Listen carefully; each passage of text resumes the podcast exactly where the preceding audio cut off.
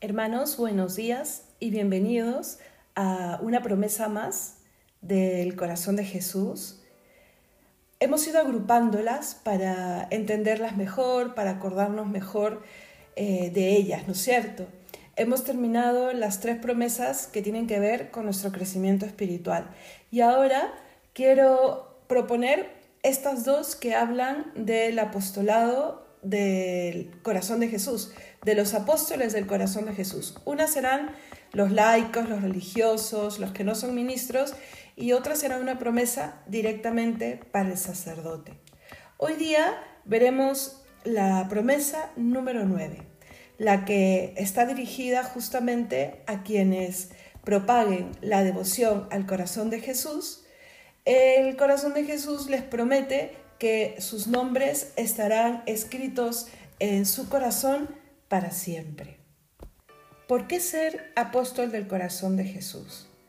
Habría pues que remontarnos al punto de por qué ser apóstol. ¿Qué cosa significa ser apóstol? ¿Se acuerdan que Jesucristo lo primero que hace cuando va a empezar su vida pública prácticamente es elegir a los más cercanos? a los doce apóstoles, a los testigos, a los que enviará, a los que finalmente les encargará eh, llevar la buena nueva al mundo entero cuando Él ascienda a los cielos. Ese es el apóstol.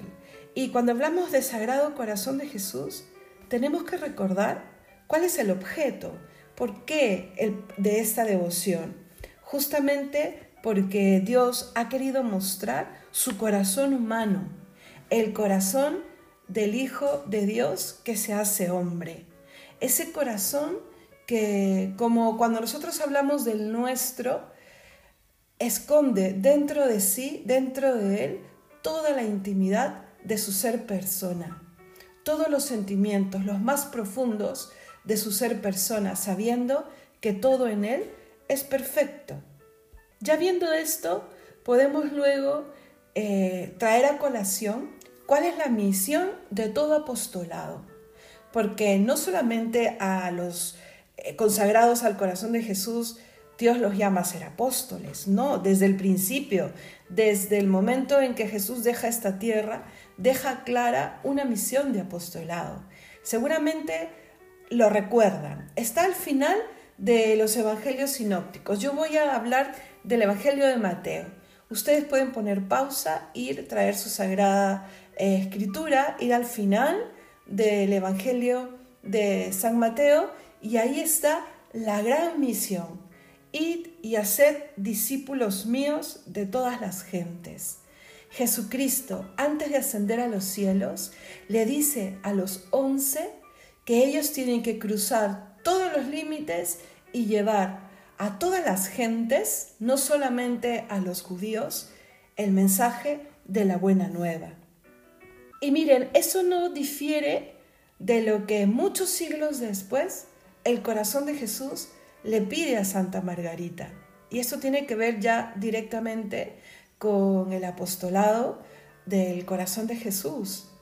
Santa Margarita, cuando recibe estos mensajes del corazón de Jesús, se le queda grabado algo que nos transmite y que es que el Señor le dice que en estos tiempos modernos Él quiere decirle al mundo algo tan importante que está escondido en su corazón para recordarnos todo lo que nos ha amado, todo el daño que le hace el pecado al ser humano y al mundo y cómo nos espera eh, para redimirnos, para salvarnos, para llevarnos al cielo.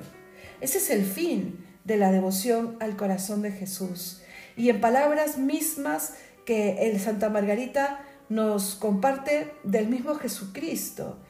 Él ha querido sacarnos del abismo de la perdición, ahora en los tiempos modernos, y la elige a ella como su instrumento. Y luego, a través de ella, llamará a sus consagrados, a su corazón, para que extiendan este apostolado. Y miren, por eso también tantas promesas. Y esta promesa, la de tener nuestro nombre escrito en su corazón, es también un estímulo que Dios nos da para testimoniar lo que nos ha querido mostrar en ese divino corazón. le dice a Santa Margarita y nos dice a nosotros, cuéntales, es mi última iniciativa para mostrarles cuánto los amo. Cuéntales cuánto daño nos hace el pecado y diles también cómo la Eucaristía es el camino de salvación y el lugar de la intimidad divina. Claro, yo se los estoy diciendo con mis palabras, pero finalmente son esos tres mensajes, ¿no? Mira cuánto los amo, ahí, mira el corazón de Dios, ahí está. Y mira cuánto daño es el pecado. Al mismo Dios, es un misterio, pero el Señor señala su corazón rodeado de espinas y diciéndole, este es el daño que me hacen sus pecados. Y tercero, mi corazón está presente y latente ahí, en la Eucaristía. Cuando te acercas a adorarme ahí, presente en la Eucaristía, cuando me recibes al comulgar, estás entrando en la intimidad más grande con Dios.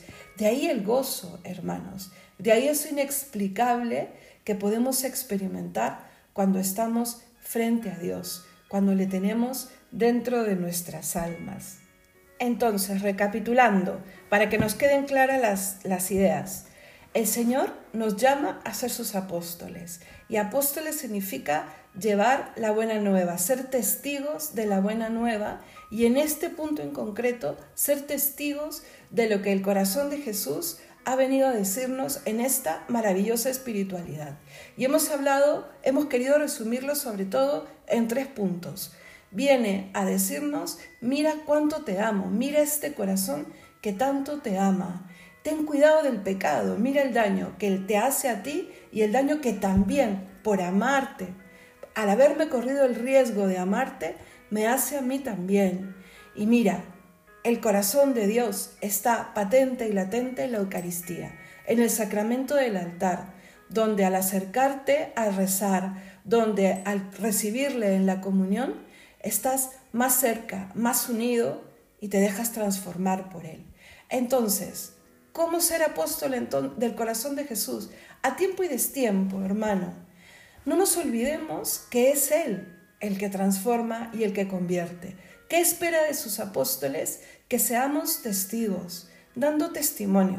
Ahí donde nos toca estar. Hoy en día, en este siglo XXI, eh, las personas esperan Palabras, sí, porque hay que predicar, pero que esas palabras tengan la fuerza suficiente fundamentada en la vida, en los gestos. Ahí tiene que estar presente el amor de Dios.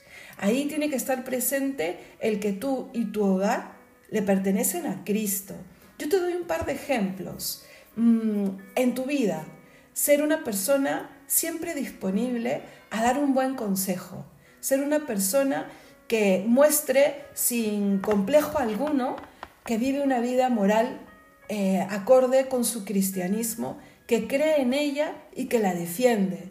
Y ser una persona que muestre que en su vida familiar está presente Dios, está presente Jesucristo. Por ejemplo, viene alguien a comer a casa, tus cuñados, tus hermanos, tus padres, tus amigos, y tú bendices la mesa bendices la presencia de, la visita, pides para ellos la bendición de Dios. Tú le cuentas a quien te visita que ese cuadro del corazón de Jesús que está ahí colgado en la sala de tu casa, está ahí porque un día el corazón de Jesús se metió en tu hogar y te, y te consagraste. Y de ahí sale el tema y tú le empiezas a contar qué cosa significa el haberte consagrado, qué cosa es la espiritualidad del corazón de Jesús. Por eso es importante estar formado también. Son importantes dos cosas. El vivir la fe, porque de verdad se nota. Se nota cuando mm, es un testigo vacío, como un tambor que resuena, resuena, pero que no tiene nada adentro. Así, se nota. Y por, y por lo, el contrario, también se nota cuando la persona que está frente a mí es una persona que cree lo que dice y lo vive, con dificultades, eh, todavía con sus pequeñeces, pero cree y lo vive. Entonces es muy importante eso, el ser testigo con su testimonio. Y también es importante formarse. Por eso yo, por eso estoy aquí hoy día contigo, primero yo preparando y leyendo y, y traduciendo a pocos minutos y con estas palabras y también para que tú también te formes, porque si no nos formamos, hermanos, no vamos a tener la palabra adecuada para llegar a los corazones de los demás. Hoy en día se piden muchas razones para creer. Yo les he repetido varias veces que es el Señor el que convierte, sí, pero somos nosotros, porque Dios así lo ha querido, los que estamos llamados a arar la tierra, a preparar la tierra para que el sembrador, que es Cristo, salga a sembrar y esparza la semilla. Si la tierra no está bien arada, la semilla, como dice la parábola del sembrador, anda y búscala. La semilla caerá en terreno pedregoso, la semilla no echará raíces y morirá. Pero si el terreno está preparado, caerá, germinará y crecerá. Entonces, eh, esa es la parte que el Señor quiere que te toque, que me toque, ¿no? Y siempre recordando que es Él, que es Él. Porque si nosotros creemos que depende de nosotros, claro, miraremos nuestra, nuestra pequeñez, nuestra torpeza, que yo no sé hablar, que yo no sé, que no he estudiado, que... Entonces eso nos hará retroceder y nos hará, no, yo no sé predicar, yo no sé hablar de Dios. Eh, y por otro lado, también podemos caer en el otro extremo, ¿no? Que preparo la pastoral, que, que, me encanta, que soy súper organizada y que me miro frente al espejo y digo, qué bien lo haces. Y crees que todo depende de ti. No, ni una ni otra. Hay que confiar en Dios, hay que trabajar y prepararse muchísimo, sí, como si todo dependiese de ti, pero luego abrirle la puerta al que es la puerta y dejar que Él transforme. Es Él el que transforma. Y después nosotros retirarnos y diciéndonos a nosotros mismos aquello que dice el Salmo, no a nosotros, Señor, la gloria, sino a ti. Porque lo que queremos es que las personas se encuentren con Dios, porque es así y es ahí donde encontrarán la paz, la riqueza, la tranquilidad, el amor que necesitan, que necesitamos todos para estar completos, para llenar los vacíos, para ser finalmente fuertes y felices.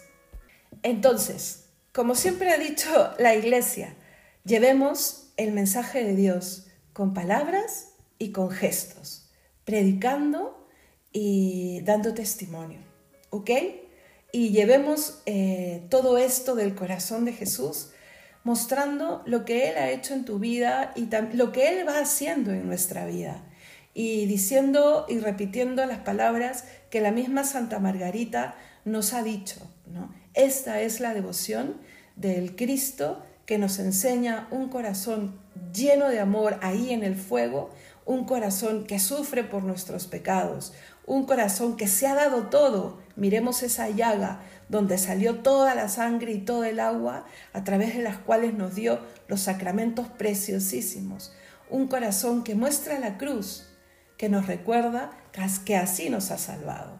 Miren, por ejemplo, esa puede ser una sencilla y profunda catequesis para que tú le cuentes a alguien de qué se trata esta devoción. Y luego, y no luego, ¿ah? sino antes, durante y después, invita a las personas a la misa del primer viernes, a la hora santa. Uy, si aquí tuviese tiempo para explayarme muchos más minutos, podría contarles tantos testimonios de personas, de, de jóvenes, de señores, de señoras, que van a la hora santa porque tú lo llevas, porque lo invitas y poniéndolo ahí frente a Dios, empieza a generarse una transformación. A mí me sorprende muchísimo cómo los jóvenes se sienten tan atraídos por la hora santa. Pueden incluso no ir a misa en un inicio, pero van a la hora santa y es ahí donde la Eucaristía los empieza a envolver. Y eso que experimentan estando frente al mismo Dios que nos abre su corazón, los lleva luego a querer vivir en armonía con Él, es decir, en gracia, y los llevará luego a querer recibirle en la Eucaristía. No solo tenerlo frente, sino también tenerlo dentro de su corazón. Así que no tengamos miedo, hagamos a un lado todo lo que la sociedad nos dice, que no, que eso no es para ahora, que eso no vale, no, todavía hay que tocarlo con pinzas, eh, eh, no hay que presionar. Es que no estoy hablando de presionar, estoy hablando de que tú cuentes esa perla preciosa que has encontrado y que ha transformado tu vida y que estás seguro que está ahí para transformar la vida del otro. Pero es que tienes que estar seguro. Por eso es que el apostolado tiene que ir de la mano con un crecimiento de tu fe, con un crecimiento de tu intimidad con Dios. El santo, mientras que se hace, es conquistador de santos. El apóstol del corazón de Jesús, mientras vive su devoción, se va siendo apóstol. Y mientras va llevando adelante su apostolado, va viviendo esta devoción. No tienes que esperar a ser el perfecto apóstol del corazón de Jesús y saberlo todo para ser su apóstol y tampoco lo contrario. ¿Me dejo entender? Entonces, yo los animo. Así como trato de animarme todos los días a mí misma, recordándonos que viene del mismo Dios este deseo de que llevemos su mensaje. Recordemos cómo empezamos. Es Él el que antes de ascender a los cielos nos deja esta misión. Vayan y lleven la buena nueva. Y en los siglos, en los tiempos modernos, nos muestra esa buena nueva eh, acercándonos a su corazón. Llévalo. Y claro, y tú vas a decir, pero tengo miedo. Pues en esa frase, él termina diciendo, pero yo estaré contigo todos los días hasta el fin del mundo para que no tengamos miedo, para que sepamos que es Él el que finalmente transforma, el que pondrá las palabras justas en nuestros labios y en nuestro corazón. Que seamos más, que seamos muchos más. Que el corazón de Jesús te bendiga. Digamos juntos, alabado sea el corazón de Jesús en todo lugar y tiempo, con María su Madre, y alegrémonos que nuestro nombre esté tatuado, esté escrito en su corazón, donde hay fuego, donde está la cruz, donde está la llaga de donde sale todo y donde están esas espinas que yo quiero ir sacando una a una con nuestro amor, con nuestra abnegación, con mi amor, con mi abnegación. Que Dios te bendiga.